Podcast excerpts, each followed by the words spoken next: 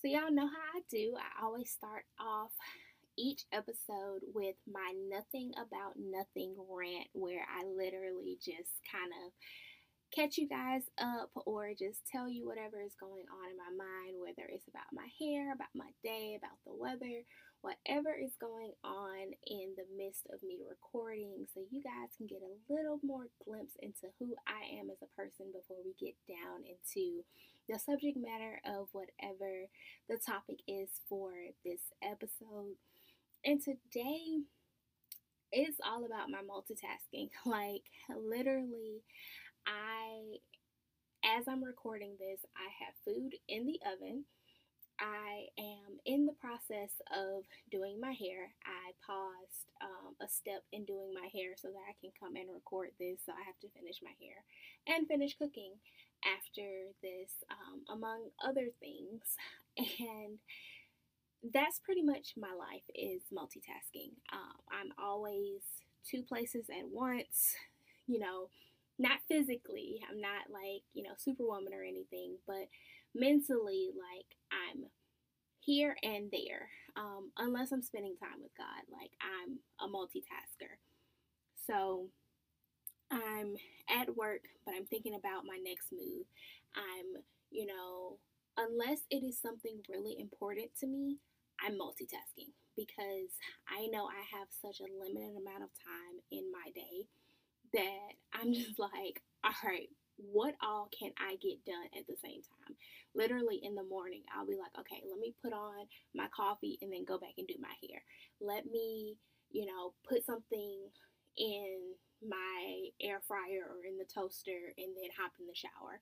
Let me um, see what I can do in the shower while I'm showering. Like, that is the type of person that I am and you know i'll be on my way to work and i'll be thinking about you know what my next podcast episode is or what's on my agenda for when i get to work and then i'll be you know at a red light typing out notes and you know sending out a text message checking emails and then i get to work and i'm like okay let me listen to a podcast while i'm working like my brain is always on so i love those moments where at the end of the day I'm completely silent and the room is quiet and it's just me and God.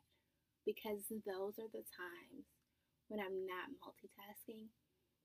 And honestly, it is so difficult sometimes to get into that moment because I'm so used to just going back and forth and back and forth and trying to get so many things done at once. But I always have to remember to give him his time. And I do it at the very beginning of my day and at the very end of my day because I know in that middle is when it's the most chaotic. And I found that my chaos of me multitasking isn't as bad when I give him that morning and that evening. So I just kind of wanted to share you guys of how my brain operates of my multitasking um, before we got into today's episode. So, if any of you are a multitasker like me, you know, let me know. You know, share this episode. Let me know all of that. You know, drop a comment um, when I post this and everything. Let me know what type of crazy multitask you guys do.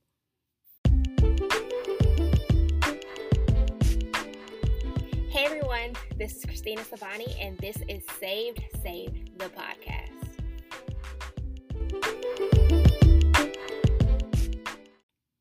Y'all, today I was gonna avoid it. I wasn't gonna talk about it. I was like, no, it's been talked about so many times. People are tired of hearing about it. We're not going there. But today, y'all, we are talking about church hurt. Yes, like we're talking about those people who are like i don't go to church because of this or this person hurt me or the pastor did this or this ministry acted this way so that's why i don't fool with church we're talking about church hurt but y'all know i am not one for shaming I am not one for bashing anyone. I am not one for being like you wrong unless you're wrong we're all about grace here. at Save Saved. We're all about love, we're all about compassion, we're all about our lives reflecting Jesus. So, what we're talking about in Church Hurt is literally some of the whys behind it, and we're flipping that perspective on it in case anyone out here listening has been church hurt. And hopefully, they might look at all of the church differently. They might look at the people within the church differently and look at Jesus differently. And maybe, just maybe, their relationship with the church might change from this episode. That's what we're hoping for. So I know when most people think of church hurt, they think of, like I said, when, you know, I opened it up, they think of those people who are just literally hurt. They're the people who something catastrophic to them has happened to where they have left the church, or even if they haven't left the church, they have distanced themselves from the church in some capacity, or they've distanced themselves from certain people in the church, or they're not operating to their full potential in the church because of something that happened. And I'll be honest, guys, I've been church hurt on a few occasions. Like, real deal hurt. Like, one example was I remember a few years ago, I had shared some really personal information about myself with one of my sisters in Christ. And it was a very vulnerable moment for me, and I was going to her in confidence. And in this moment, I needed her. I needed prayer. I needed intercession. And that's not what I got. I actually got shame. I got judgment. I got all the things that I did not need in that moment. And I also did not get secrecy or privacy either.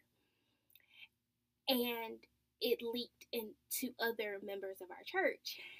And so, along with it came humiliation and embarrassment and all of these negative emotions. And it literally made me not go to church for a couple of months. Like, I'm not even gonna lie. And that's not like me. Like, I love me some Jesus, y'all. Like, I mean, you know, we got this whole podcast going on. But this situation hurt me and it turned me away from church because it happened with people I went to church with.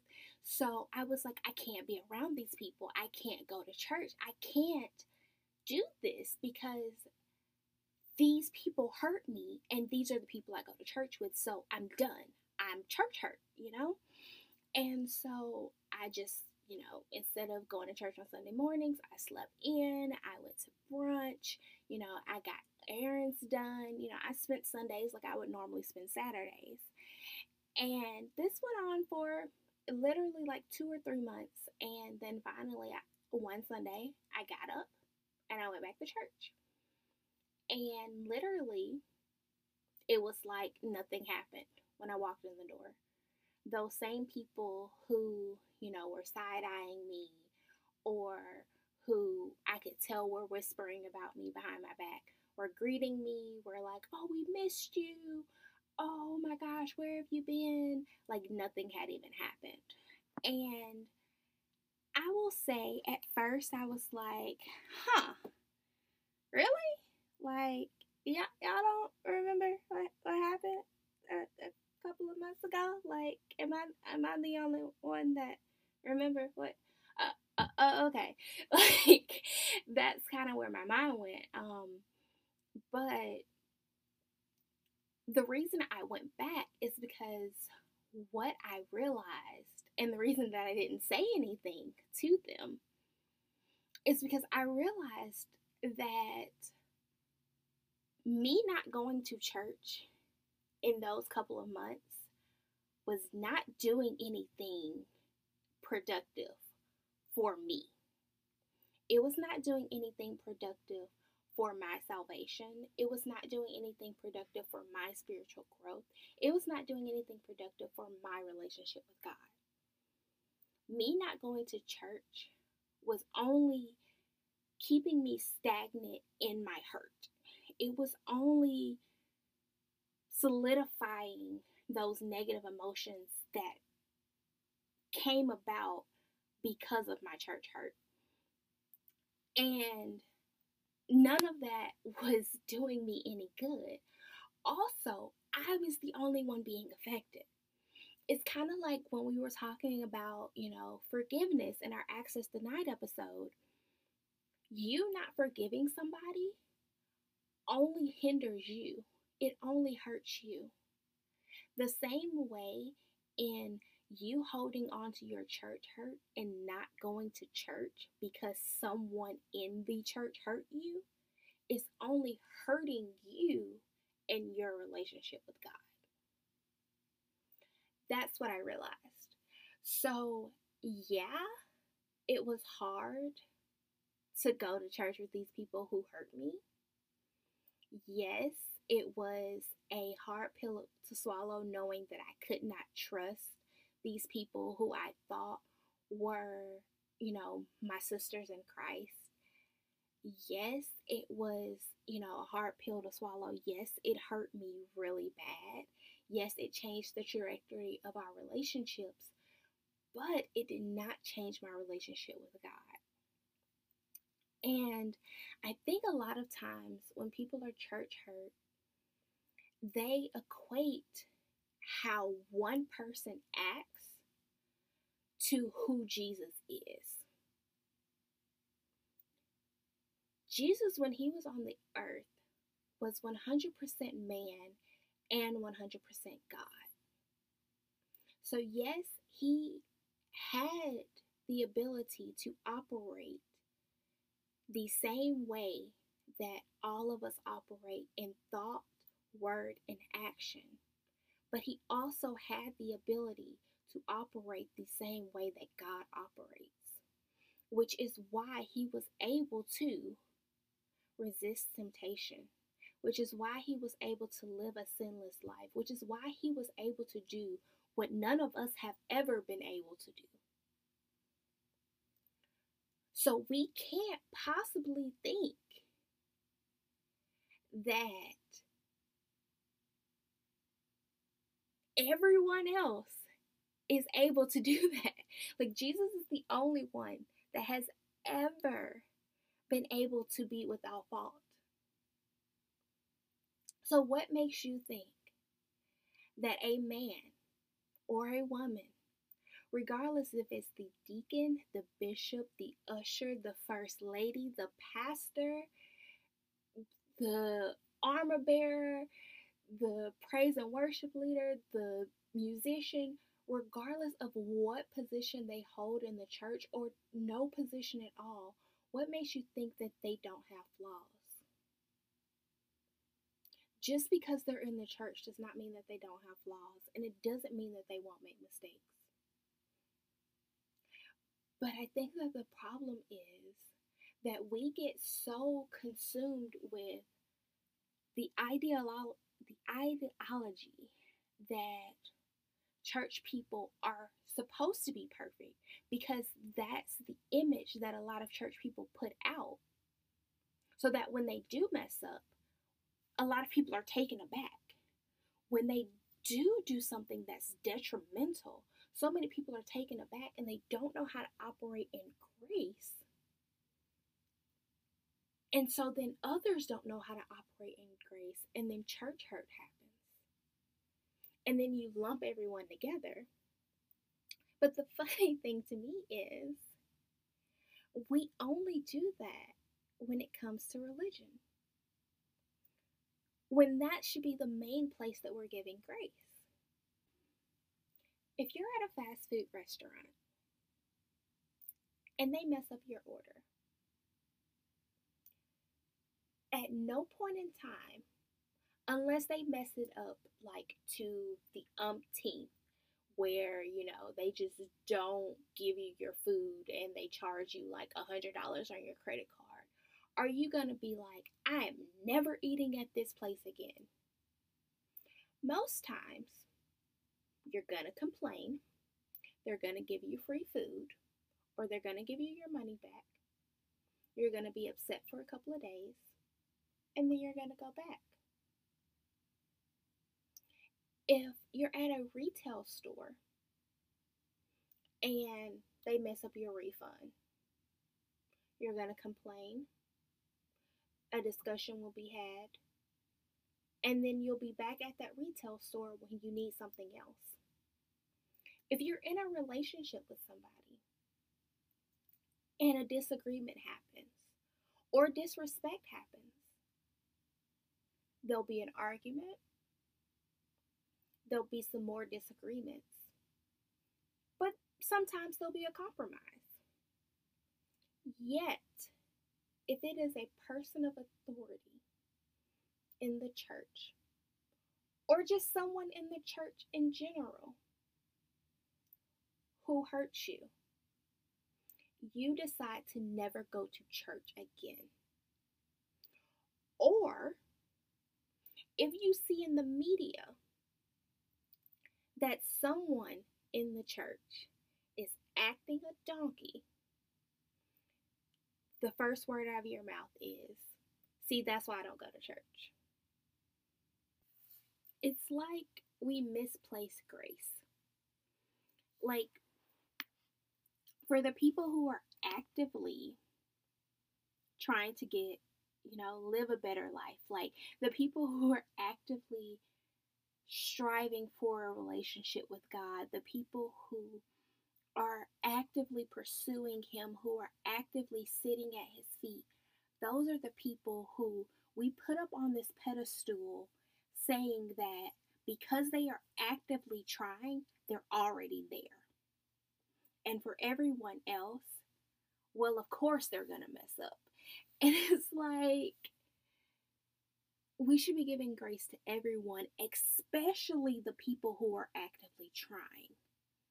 Because those are the ones that are going to be on the spotlight. Those are the ones that are going to be hit the hardest. So, like, just like with my example of, you know, my church friends who hurt me, I couldn't hold that against them. Yes, on a personal level, that trust was broken. Like, I can't say that, like, logically, there was no part of me in a natural state that was to go back and say, oh, yeah, I can still trust you to confide in and you know, tell you a secret, you know, ask you for advice. Like that relationship was severed because she broke my trust, logically, naturally. But spiritually, she's still my sister in Christ. Spiritually, I still love her. Spiritually, she still deserves my grace. And spiritually, that should not hinder my relationship with God we shouldn't let anything hinder our relationship with God, as a matter of fact. That's why church hurt baffles me, honestly, because, like, I know it hurts, guys. I know that some people have done some bad things, and I know that some people in the church use their positions of power to manipulate, to harm, to judge, they don't practice what they preach. They are there for power, for money. They are there, you know, the Bible says that the love of money is the root of all evil. And some people love money more than they love God. They love power more than they love God. And they see the church as the way to both of those in an easier manner than any other way. I know that that is there. I know corruption in the church is there. But at the same time, I know who God is. And I will never let what man does stop me from believing in God. So, no matter what man does, no matter who man is, no matter how many times man hurts me, I will never be hurt by the church anymore. because the church is not man. The church was built on God's word, and God's word never fails. So if I can get anyone to understand anything, especially anyone that's been church hurt, is that find that personal connection with God. Even if it's just you reading the Bible for yourself, even if it's just you reading a devotional for yourself, even if it's finding that quiet time for yourself. Because at the end of the day, that personal relationship is what's going to matter.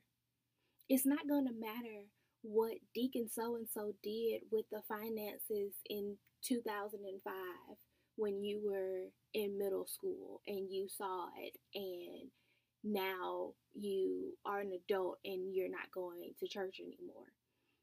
It doesn't matter that Bishop so and so was preaching about abstinence and um, faithfulness and he was cheating on his wife. It doesn't matter that, you know, the first lady, you know, you confided in her and she told all your business. Like, it does not matter what happened that made you church hurt. What matters is that you have a personal relationship with God outside of man. What matters is that you understand that that personal relationship cannot be taken away from you because of what man does. Because man is going to make mistakes. I've made mistakes. I've hurt people. People have hurt me.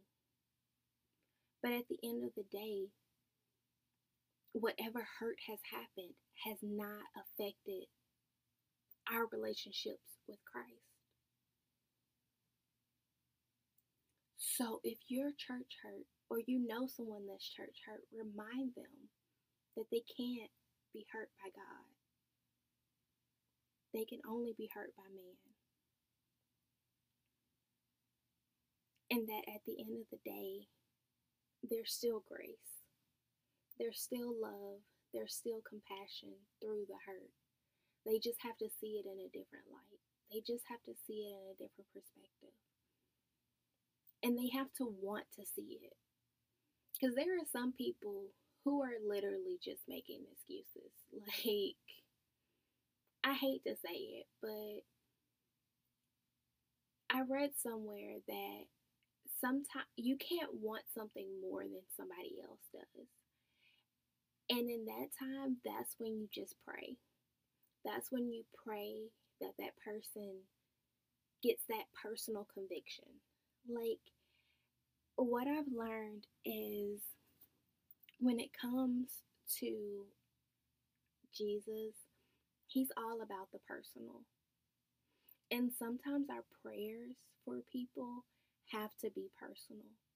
Sometimes they have to be so specific because that's how that conviction is going to happen. It can't be us going to them and be like, well, you shouldn't be church hurt. You should just find that, you know, the church that fits you, or you should just find your personal relationship with God. Like sometimes that's not going to work for that person because all they're seeing is the hurt. And hurt people hurt people. And so they're going to try to convince you that this person is corrupt or this church is corrupt or all churches are corrupt and you can't trust any pastor and you can't trust that and they're going to find excuse after excuse after excuse. And so in those times, you go to God with those specific prayers of God changing that person's heart, God piercing that person's heart, God covering that person's heart, God revealing to them that the hurt that they have inside of their heart is from man and not from God because God loves them. God cares for them. God God wants them in the body. He wants that personal relationship with them outside of whatever man has done to them. That that man has done does not matter. It's in the past. It has been done, but it wasn't what God has for them. That was not the intentions of God when He brought them into the church. And He wants them to understand that. That's the type of prayer that you need to pray for them if your words haven't helped. You need to be praying that specific prayer because sometimes people are detrimentally church hurt. So I hope and pray that if you've ever been church hurt, that you see a different perspective in it and that you understand that no one, no matter how bad they hurt you, can stop God from loving you or stop your relationship with God. And you not going to church only hinders it. Just like you not forgiving them only hinders it. Like sometimes you were in your own way, even in your pain. Like, yeah, somebody hurt you, but you control how you respond to it. So let's go from church hurt to church help to church love. And let's grow those personal relationships with God. And let's grow those relationships with each other and through our Save Safe community. And one of those ways we can do that